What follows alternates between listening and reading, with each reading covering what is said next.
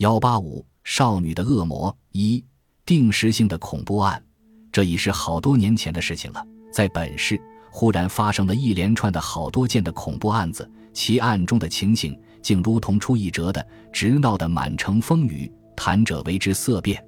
这恐怖案的开始，却在一个星期五的上午二句钟时候，一个少女给人用刀刺死在她自己的花园中，在发觉时，凶手已是逃逸无踪。只在这尸体的旁边留下了一张卡片，上面却有上自来水笔所写的小魔王沈石五个字。这明明是说这件案子是他所做的了。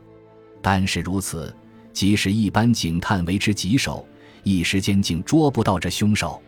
不料到了下一个星期五，仍在同一的时间中，又有一个少女被害，仍是同样的在尸体旁边遗留下这么的一张卡片。只是这被害的地点却不在花园中，而在一条小河之前了。如是者竟连续至五个星期之久，每次被害的都是一个少女，其行凶的时间又不先一不后，恰恰都在星期五上午二句中刚刚敲过。而在尸体的旁边又比同样的遗留下这么的一张卡片，更是不必说起的。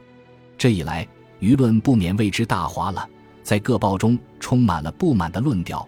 都在责问警署的无能，而一般少女更是为之惴惴不安，生怕这下一次的牺牲者就是她自己，所以竟把这星期五的姗姗而来，是同他们的一个难日快要到临了。我是对于侦探的案子，素来有一种特别的兴趣的，如今见了这么一连串的恐怖案，怎还会不深深引起我的注意呢？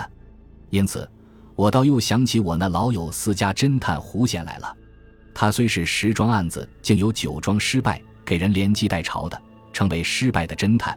但他的侦探学识究竟很不平凡，令我深深拜服。逆料他对于本案一定有上一种特殊的见解的。于是我便走到他的事务所中去征求他的意见。华生，我早料定你今天定会到我这里来的了。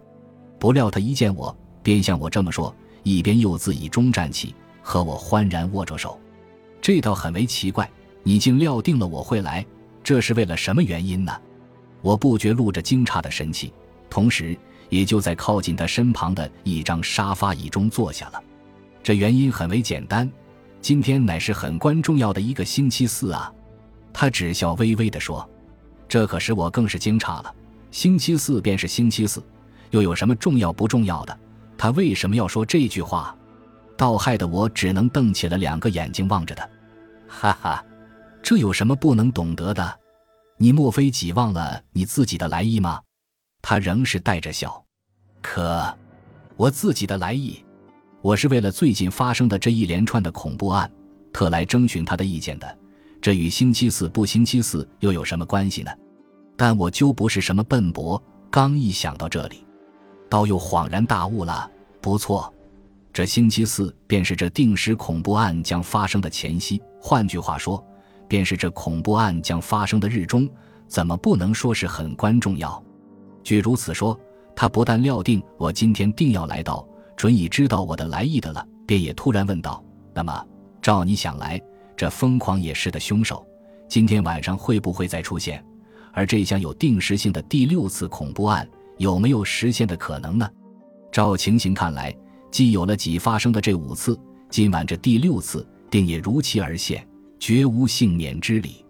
不过在这中间也有一个限制，那便是这凶手。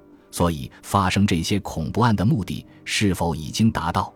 倘已达到的话，那不但是今晚，即是此后，恐不会再有这种事件发生了。但照我想，他这个目的恐怕还不曾达到吧？胡贤字斟句酌，十分留心地说。哦，这要问凶手的目的已否达到？那么他的目的就是些什么呢？我忙又向他问。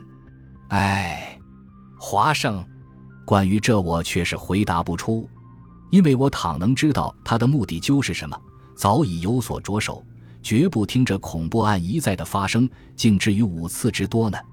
胡贤紧蹙着双眉说。正在此际，却听得电话机上铃铃的响了起来。有人打电话来了。